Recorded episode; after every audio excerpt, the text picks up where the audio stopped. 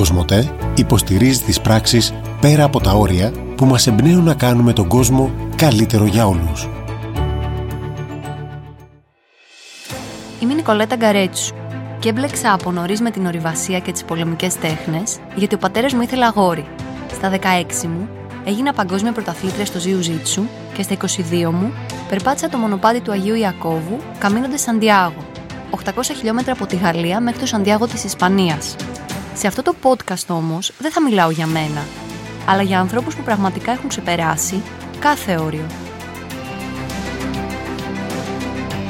Μαζί μου σήμερα έχω δύο αδέλφια για τα οποία το comfort zone ξεκινάει όταν μπουν μέσα στο ring ή τουλάχιστον όταν σταθούν δίπλα σε αυτό. Ο Νίκος και ο Φώτης Τζότζος. Παιδιά καλησπέρα. Καλησπέρα Λέτα. Αυτός ήταν ο Νίκος, ο μικρός αδελφός. Καλησπέρα για μένα. Και αυτός ο Φώτης, ο λίγο μεγαλύτερος. Θα ακούσετε μια ιστορία γεμάτη ένταση, χτυπήματα και αγάπη δύο νεαρά αγόρια που μπήκαν από νωρίς στο χώρο του πρωταθλητισμού. Πήγαιναν σχολείο όταν φόρεσαν τα γάντια του box για πρώτη φορά. Για εκείνους, το να κυριαρχήσουν στο ring ήταν θέμα χρόνου, μιας και η μαχητική ζωή είναι οικογενειακή υπόθεση. Ο Νίκος και ο Φώτη είναι γη του Πανελλήνιου Πρωταθλητή Πυγμαχίας Κώστα Τζότζου, ο οποίος χάραξε ένδοξη πορεία τη δεκαετία του 80, κερδίζοντας και το Γερμανό Ολυμπιονίκη Κίνσλερ. Από μικρή λοιπόν, μεγάλωσαν στη σχολή που διατηρεί ο πατέρας τους, κρατεό. Νομίζω είναι ότι καλύτερο θα μπορούσε να μας συμβεί. Η σχολή είναι κοντά στο σπίτι μας. Είμαστε όλοι μαζί οικογενειακά. Οπότε το να πάμε για προπόνηση είναι κάτι καλύτερο από το να πάμε για βόλτα ουσιαστικά. Το κάνουμε με πάρα πολύ αγάπη, δεν μας κουράζει. Οπότε νομίζω φαίνεται και στο αποτέλεσμα. Για μας είναι ένα άθλημα. Δεν το κάνουμε για να δείξουμε ότι κάνουμε αυτό το άθλημα. Εσύ Νίκο πότε μπήκες πρώτη φορά στο ring για να παίξεις; Για να παίξω στα χρόνια του σχολείου, γιατί είχα κατέβει ένα πανελλήνιο πρωτάθλημα πυγμαχίας για να κυνηγήσω μόρια για τις εξετάσεις μου. Σ' άρεσε ή το, το έκανες για τα μόρια, Μου άρεσε, μου άρεσε πολύ. Και τα μόρια ήταν ένα επιπλέον κίνητρο. Εσύ φώτη; Και εγώ το ίδιο. Και οι δύο παίζαμε μπάσκετ πριν ε, μπούμε στο χώρο αυτό. Και επειδή ο πατέρας μας ήταν εκεί που ήταν και έκανε προπονήσεις, έτυχε και κατεβήκαμε με πολύ λίγη προπόνηση σε Πανελλήνιο. Πήραμε και δύο διάκριση Πήραμε μόρια για τα τεφά που μπήκαμε αργότερα και είπαμε μέσα μας ότι αφού με τόσο λίγη προπόνηση καταφέραμε να έχουμε μια διάκριση γιατί να μην το ακολουθήσουμε. Μας άρεσε εννοείται κιόλας. Οπότε έτσι μπήκαμε μετά στο χώρο. Ποια είναι η διαφορά του kickboxing με την πυγμαχία και πώς αποφάσισε ο καθένας να ασχοληθεί με κάτι διαφορετικό; Ουσιαστικά η πυγμαχία είναι μόνο χέρια και το kickboxing που στα ελληνικά λέγεται pixlax είναι χέρια και πόδια, πυγμή και λακτίσματα. Και οι δύο ξεκινήσαμε από πυγμαχία. Εγώ ξεκίνησα, έκανα μερικούς αγώνες kickboxing. Στη συνέχεια και οι δύο ακολουθήσαμε την πυγμαχία για να πάρουμε μέρος στο Πανελλήνιο και να κερδίσουμε κάποια μόρια. Εγώ έμεινα εκεί, ο Νίκος είδε ότι του άρεσαν πολύ και τα πόδια, τα πρόσθεσε και έχει καταφέρει αυτό το αποτέλεσμα που έχει αυτή τη στιγμή. Το αποτέλεσμα στο οποίο αναφέρεται ο Φώτης είναι ότι ο Νίκος στο επαγγελματικό kickboxing, ένα πολύ απαιτητικό σπορ, όπου τα προστατευτικά βγαίνουν και οι κάσκες δεν υπάρχουν, έχει καταφέρει σε πολύ μικρή ηλικία να τραβήξει τα βλέμματα πάνω του. Από τότε που άρχισε να λαμβάνει μέρος σε αξιόλογες διοργανώσεις και για πέντε χρόνια ήταν αίτητος. Ακόμα και απέναντι σε αντιπάλους αρκετά μεγαλύτερους και με πολυετή εμπειρία, ο Νίκος όχι απλά κέρδιζε, αλλά έβγαζε και νοκάουτ. Νίκο, πώς ήρθε ο πρώτος σοβαρός αγώνας; Ο πρώτος μου αγώνας ήταν όταν ήμουν 17 ή 18, είχα μόλις τελειώσει σχολείο και αποφασίσαμε να παίξω σε μια διοργάνωση στο The Battle kickboxing που δεν είχε προστατευτικά, παρότι δεν είχα παίξει kickboxing με προστατευτικά πριν, αποφασίσαμε ότι ήμουνα στο επίπεδο, να το πούμε έτσι, να δοκιμαστώ σε αυτό. Και από εκεί ξεκίνησαν όλα. Η συγκεκριμένη διοργάνωση, αλλά και πολλές ώρες προπόνησης, θα οδηγήσουν τον 19χρονο τότε Νίκο εκτός συνόρων. Θα κληθεί να αγωνιστεί στη Γουαδελούπη για ζώνη παγκόσμιας κλάσης Β κατηγορίας, κόντρα σε έναν αντίπαλο 20 χρόνια μεγαλύτερο του. Ο πατέρας τους δεν μπόρεσε να πάει μαζί, αφού οι προπονητικές υποχρεώσεις στη σχολή τον έκαναν να μείνει στην Ελλάδα. Έτσι λοιπόν πάρθηκε η απόφαση. Μαζί τους στο ταξίδι αλλά και στη γωνία του εκεί στην άκρη του κόσμου, σε ρόλο προπονητή, ο μεγαλύτερος του αδελφός Φώτης. Η προετοιμασία ήταν πάρα πολύ δύσκολη και απαιτητική. Ήταν ο πρώτος αγώνας που πήγα στο εξωτερικό. Οπότε μόνο και μόνο σαν σκέψη φαινόταν κάτι πολύ μεγάλο και δύσκολο. Οπότε ήμασταν 100% έτοιμοι, ήμουν πολύ προπονημένος. Το ταξίδι ήταν δύσκολο, ήταν πολύ ωραίο, άρα αλλάξαμε τρία αεροπλάνα για να φτάσουμε. Με το που φτάσαμε εκεί η υγρασία ήταν 90%, 95%. Προσπαθούσες να πάρεις ανάσκη και δεν μπορούσες από την υγρασία. Οπότε ήταν όλο πρωτόγνωρο, αλλά όλα πήγαν καλά εν τέλει. Περίγραψέ μου λίγο τον αντίπαλο. Έγχρωμος, μαύρος ήταν. Πτυριώδης, πιο ψηλός από μένα. Είχα δει κάποιους αγώνες του που είχε κάνει στο MMA. Ξέραμε ότι μπορούσαμε να κερδίσουμε. Δεν ήταν πάρα πολύ τεχνικός, ήταν αρκετά δυνατός και αθλητικός. Και μάλιστα στον πρώτο γύρο είχα δεχτεί ένα χτύπημα και δεν έβλεπα πολύ καλά από το ένα μάτι. Είχε, είχα χάσει λίγο την όρασή μου από το ένα μάτι. Με το που τέλειωσε ο γύρος μου, έβαλε φώτη πάγο στην πλάτη και συνήλθα. Από εκεί και πέρα χαλάρωσα κιόλας γιατί ήμουν λίγο σφιγμένος στην αρχή και κερδίσαμε στο δεύτερο γύρο με νοκάουτ. Αλλά εκεί που θέλω να σταθώ είναι ότι όταν φτάσαμε στη ζήγηση, το παιδί το άλλο, ο αντίπαλός μου, ήρθε με χαιρέτησε, μου είπε πώς ήταν το ταξίδι σου. Ήταν πολύ φιλικός μαζί μου και νομίζω μου πήρε όλο το άγχος που ίσως είχα. Κάλυπτε το πρόσωπό σου όταν χτυπά. Ωραία, δούλευε λίγο τη μέση. Εσύ ήσουν στη γωνία του. Ναι, ήμουν στη γωνία. Ποιος φοβόταν πιο πολύ, ο Νίκος ή ο Φώτης που ήταν στη γωνία; Η γωνία έχει μεγαλύτερο άγχος από τον ίδιο τον αθλητή. Τουλάχιστον για να καταφέρει κιόλας να τον καθοδηγήσει. Ο ίδιος αθλητής έχει το άγχος που έχει επειδή είναι έτοιμος να παίξει, αλλά μόλις ανεβαίνεις πάνω στο ring, ξέρεις τι πρέπει να κάνεις, λύνεσαι, δεν το σκέφτεσαι. Μετά δεν, δεν υπάρχουν περιθώρια σκέψης. Πόσο πολύ σε επηρέασε στην συνέχεια της αθλητικής σου καριέρας αυτή η νίκη στη Γουαδελούπη; Νομίζω πάρα πολύ. Ήταν ο πρώτος αγώνας εκτός έδρας. Δεν ήταν ο πατέρας μαζί, ήταν ο Φώτης και είναι και αφετηρία της ιστορίας που έχουμε με το Φώτη ότι ο Φώτης μπορεί να πάρει επάξια τη θέση του πατέρα μου αν εκείνος λείψει αγώνας. Έτσι λοιπόν ξεκίνησε μια σχέση στήριξης, εμπιστοσύνης και καθοδήγησης. Μια σχέση ιδιαίτερη και τρομερά δυνατή. Όταν ο αθλητής μπει στο ring και είναι έτοιμος να ρηχτεί στη μάχη, ο μόνος άνθρωπος που μπορεί να τον ηρεμήσει και να τον συμβουλέψει σωστά είναι ο προπονητής. Τα δυνατά χτυπήματα, τα βουητά στο στάδιο, κάνουν τον αθλητή να μην σκέφτεται καθαρά. Και τότε είναι που η γωνία του θα τον βοηθήσει να βρει τη συγκέντρωση και να παλέψει για αυτό που τόσο καιρό έκανε προπόνηση, για την νίκη. Θέλω να κάνουμε κάτι, να φανταστείτε ότι είσαστε πριν από ένα μεγάλο αγώνα, όπως το βιώνετε μαζί τις περισσότερες φορές, και να μου περιγράψετε τι νιώθεις εσύ λίγα λεπτά πριν τον αγώνα, στον αγώνα και μετά, όντας αθλητής, παίζοντας, και εσύ απ' την άλλη πώς το βιώνεις ενώ είσαι δίπλα του σε όλη αυτή τη διαδικασία. Ναι. Α ξεκινήσω εγώ μιλώντας από τον τελευταίο αγώνα στην Τουρκία. Τον Οκτώβριο είχα πάει πάλι στην Τουρκία για αγώνα, είχα κερδίσει και μας ξαναπροκάλεσαν να ξαναπαίξω τώρα, πριν ένα μήνα περίπου.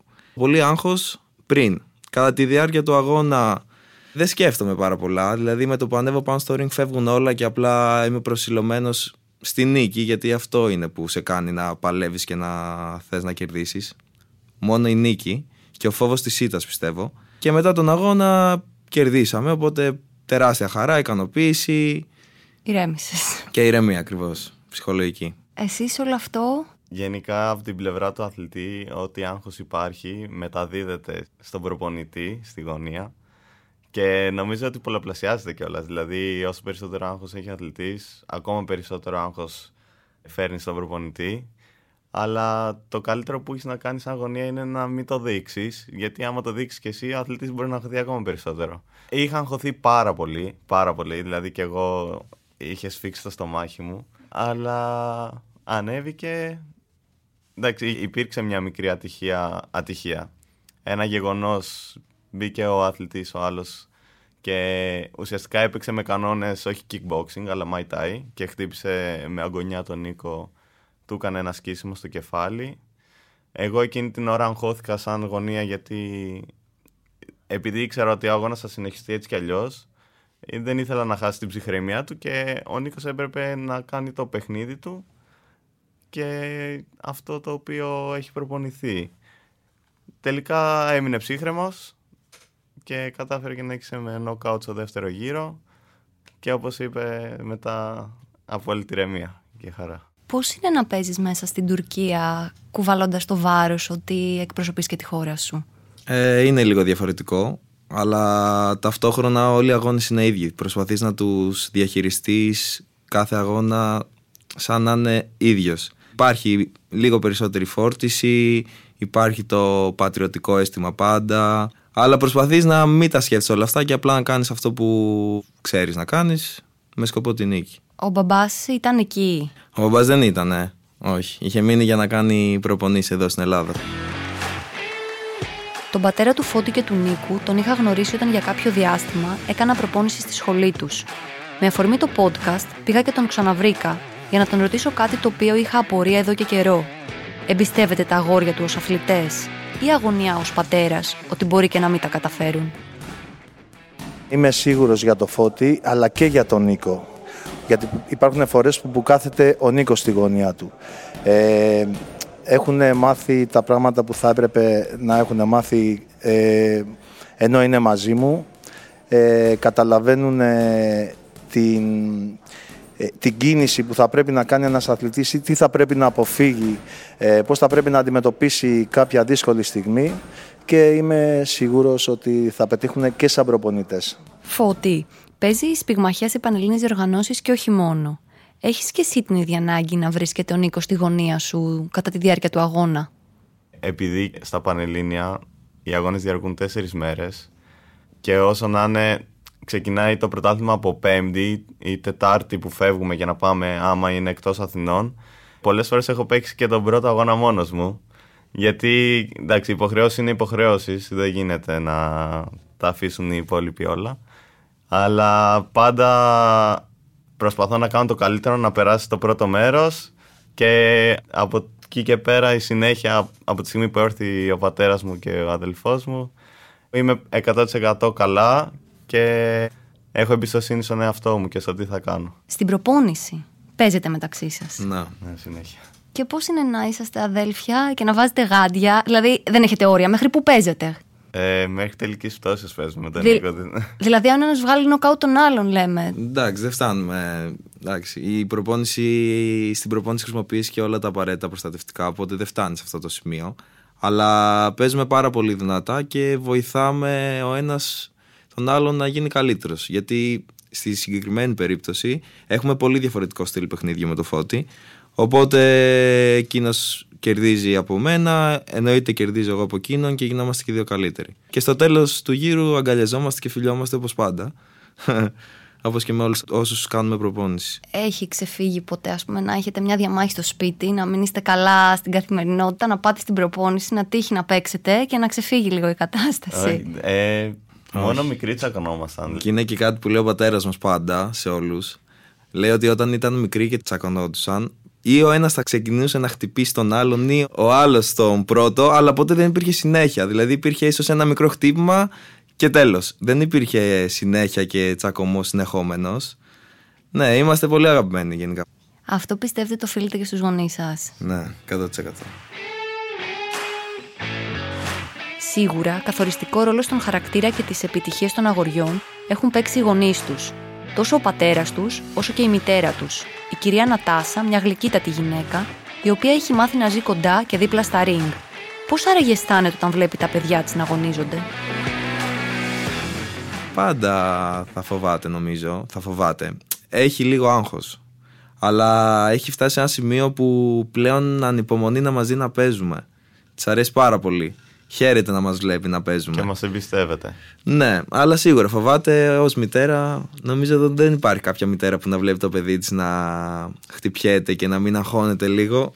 Επειδή είναι και στο χώρο τόσο καιρό και με τον πατέρα μου και με εμάς, έχει συνηθίσει και όλο αυτό το κλίμα και αυτή τη συνήθεια των αγώνων. Οπότε της είναι κάτι πιο οικείο από μια μητέρα η οποία απλά πηγαίνει να δει το γιο της, χωρίς να τον βλέπει να προπονείται, χωρίς να τον. Σας έχει πει ποτέ, πιστεύω ότι καλό είναι αυτό τον αγώνα να μην τον παίξετε, γιατί τα βλέπω ζόρικα τα πράγματα. όχι, όχι. Όχι.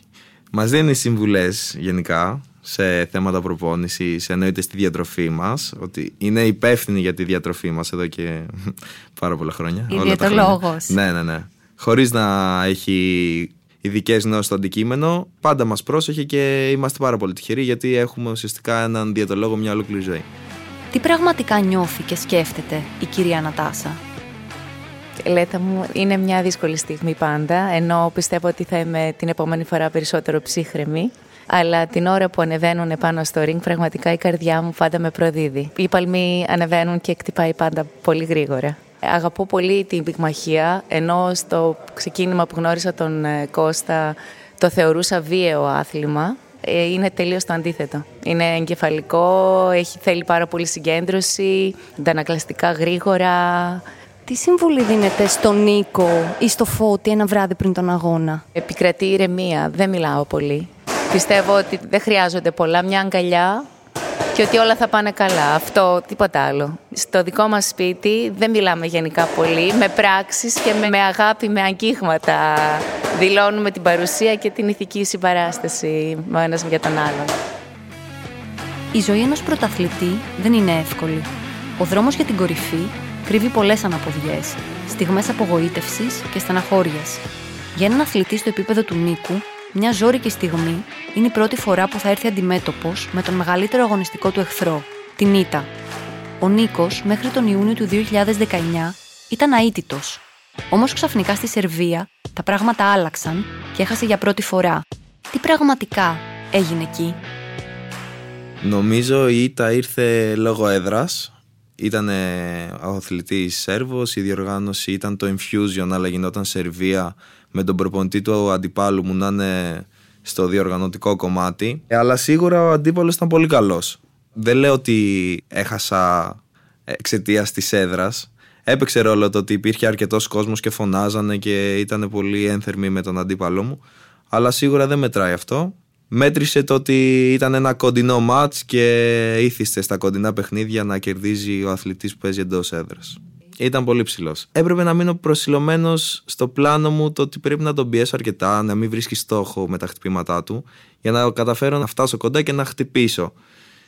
Νομίζω αυτός ήταν πνευματικά ίσως ο πιο δύσκολος αγώνας. Ήταν λίγο δύσκολο να το διαχειριστώ στην αρχή, γιατί πολλοί δεν είχαν δει τον αγώνα. Διαβάζουν απλά ότι ο Τζότζος έχασε στη Σερβία και ο κόσμος δεν ξέρει τι έχεις περάσει, πώς ήταν ο αγώνας. Λένε απλά ότι έχασες. Και αυτό σε στεναχωρεί λίγο. Αλλά εμένα με πείσμωσε. Νομίζω μου έκανε καλό.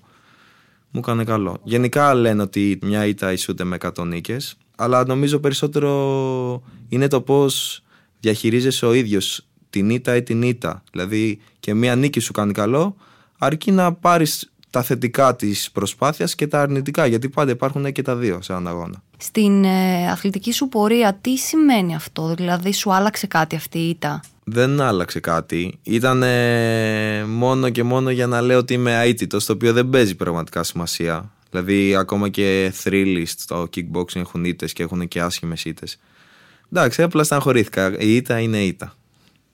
Τι έμαθες από αυτή την ήττα; Νομίζω έμαθα να μην τα παρατάω και το να προσπαθώ να κάνω το καλύτερο ακόμα και σε αντίξωες συνθήκες όπως όταν υπάρχει πολλοί κόσμος που δεν είναι με το μέρος σου αυτό νομίζω ήταν το πιο σημαντικό.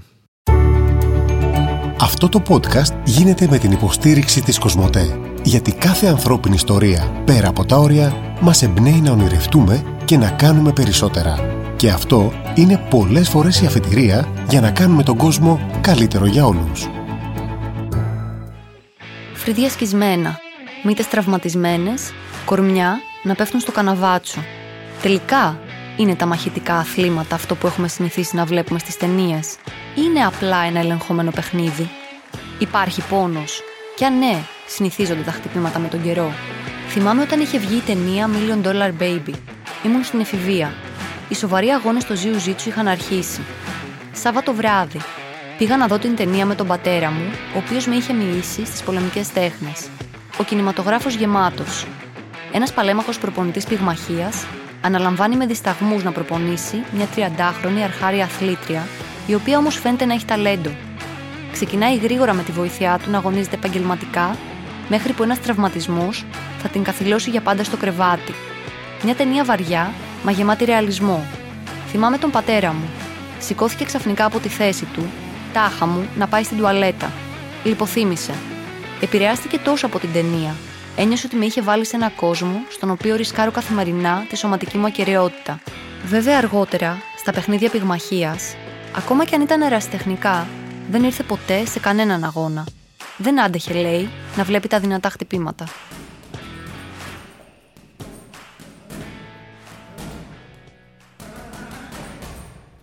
Θα δεχτεί μπουνιές. Δεν γίνεται να μην δεχτεί. Είναι το άθλημα αυτό. Και πρέπει να είσαι και συνειδητοποιημένος. Γιατί ουσιαστικά είναι σαν να μην μπορείς να δεχτεί καλά της στο μπάσκετ. Δεν γίνεται. Εκεί φαίνεται για, για ποιο πράγμα είναι φτιαγμένος αθλητής. Δηλαδή, αν στο πρώτο δυνατό χτύπημα τα παρατήσει, μάλλον δεν κάνει για το άθλημα. Αν τότε του αρέσει και θέλει να παίξει, ίσως είναι φτιαγμένος γι' αυτό. Βλέπω εδώ το σημάδι που έχεις από το Πανελλήνιο. Τι έγινε εκεί και πώς το αντιμετώπισες, Δηλαδή, εκείνη την ώρα που σκίστηκες, δεν είναι σαν ένα οποιοδήποτε χτύπημα που πονάς και λες, δεν μπορώ άλλο, ας πούμε, να συνεχίσω. Πραγματικά δεν πόνεσα καθόλου. Ήταν ψυχικός πόνος, δεν ήταν πόνος πόνος, γιατί ουσιαστικά κατάλαβα ότι αμέσως χάνω την ευκαιρία να συνεχίσω και πήγε σε εισαγωγικά στράφη όλη η προετοιμασία μου. Οπότε δεν πόνεσα και δεν με ένιαξε αν πόνεσα, δεν το σκέφτηκα καν. Απλά στεναχωρήθηκα γιατί δεν θα μπορούσα να συνεχίσω και να δείξω αυτό το οποίο προπονήθηκα. Τελικά υπάρχουν όρια.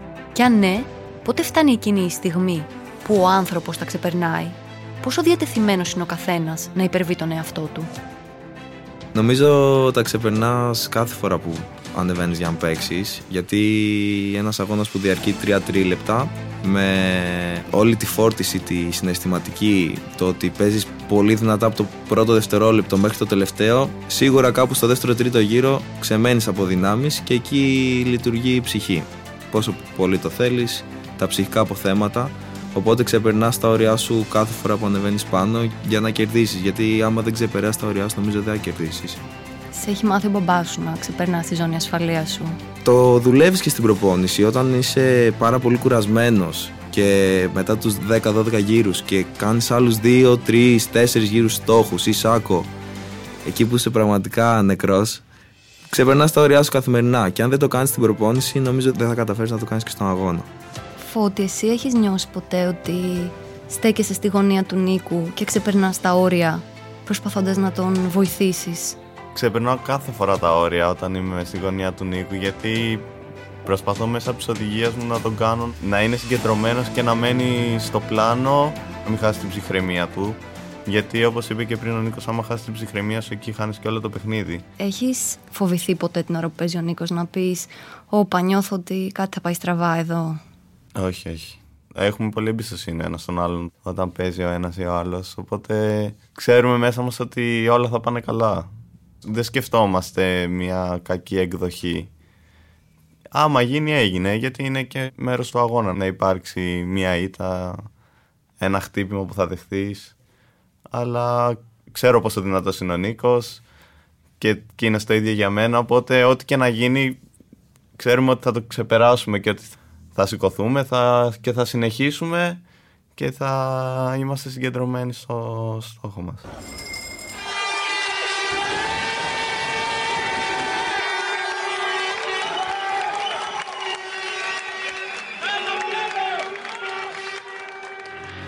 Το καμπανάκι χτυπάει.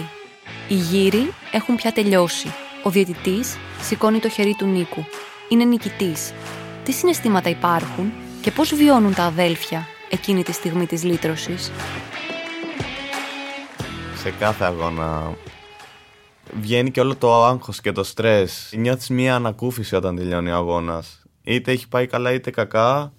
Ειδικά όταν έχει πάει καλά, πάντα με τον Νίκο. Δηλαδή όταν παίζει ο Νίκος, πάντα μας πιάνει αυτό το βούρκομα. Όχι, κλαίμα, εντάξει. Ναι. Εγώ και, στου, και στους δύο αγώνες στην Τουρκία αγκάλια στο φώτι και βάλω τα κλάματα. Μου βγήκε όλη η πίεση, ειδικά στο δεύτερο. Δέχτηκα ένα αντικανονικό χτύπημα το οποίο με έσκησε. Ο αντίπαλος μου παίζει μαγκόνε.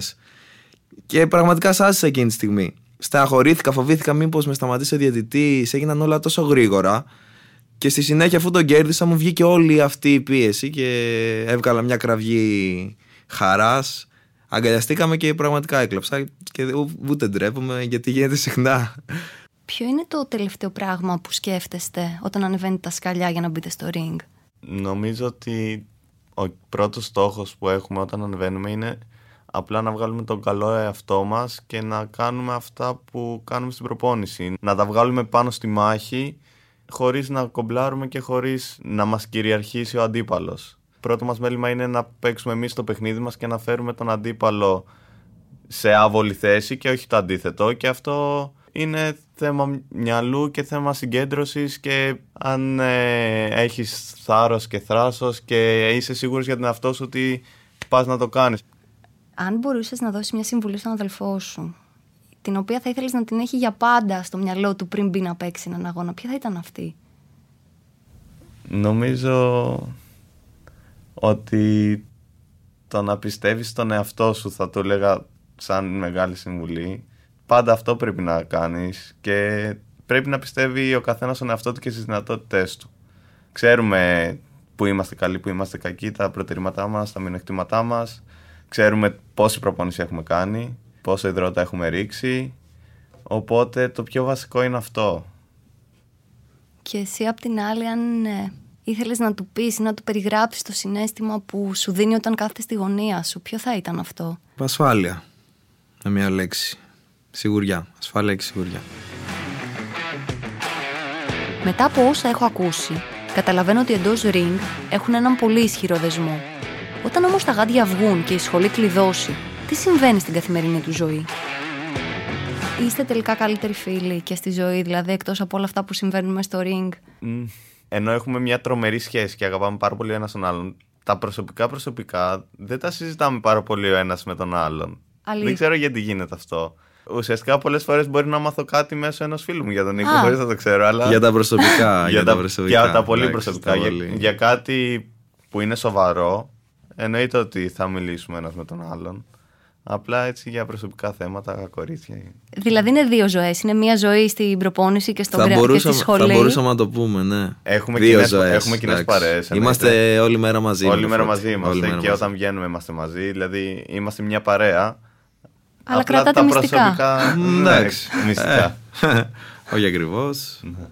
Οι φίλοι σας, αν τους τύχει κάτι βράδυ, θα σας πάρουν τηλέφωνο να σας πούνε: Παιδιά, έχουμε μπλέξει. Μήπως να έρθει κάποιος από τους δύο εδώ τώρα. Δεν έχει τύχει κάτι, αλλά και να, έχει, να πάει να γίνει μια φασαρία. Ε, προσπαθούμε να την αποτρέψουμε. Αν πάει να σακωθεί ένας φίλος μας, θα τον πάρουμε να φύγουμε. Δεν πρέπει να μπλακείς σε φασαρίες εκτός.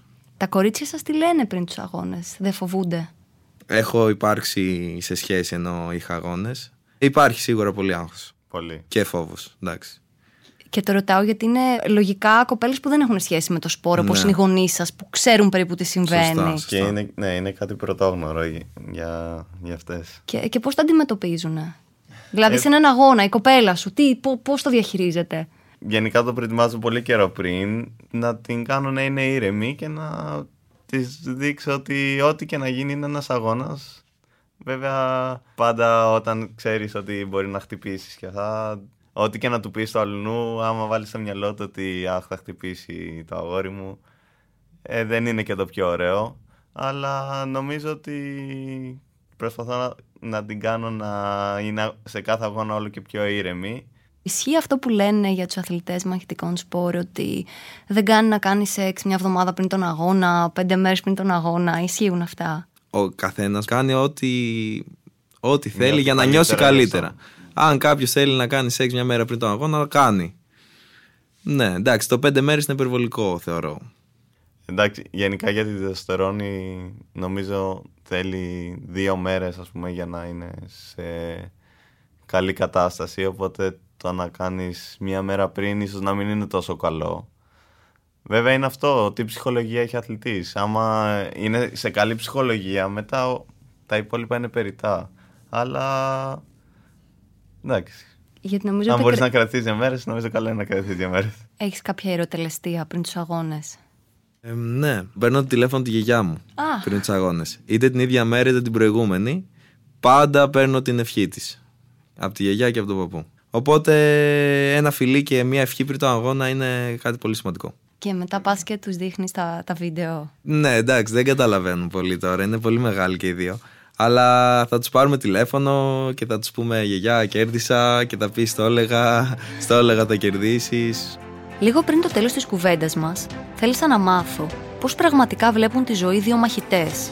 Δύο άνθρωποι που έχουν μάθει να παίζουν δυνατά, να δέχονται χτυπήματα και να τα επιστρέφουν με ακόμα μεγαλύτερη δύναμη.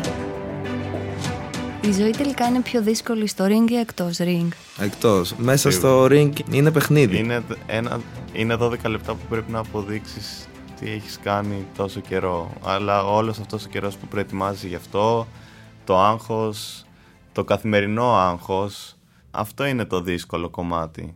Ουσιαστικά προσπαθείς να έρθεις στη λύτρωση. Το ότι πρέπει να είσαι υγιής, να κάνεις προπόνηση και να παίξεις στον αγώνα είναι το πιο σημαντικό. Άρα η υγεία είναι το πιο σημαντικό πράγμα στη ζωή. Ο αγώνας είναι ένα παιχνίδι ουσιαστικά. Κερδίζεις ή χάνεις. Είναι παιχνίδι. Η ζωή είναι αγώνας.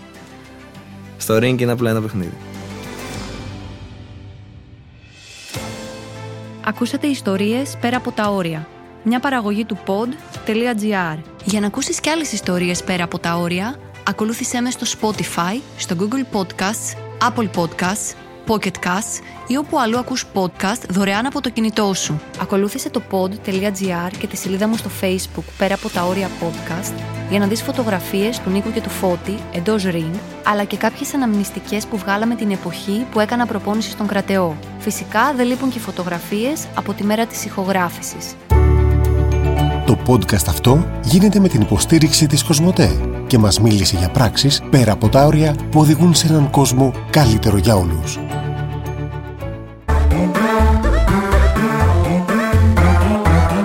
pod.gr.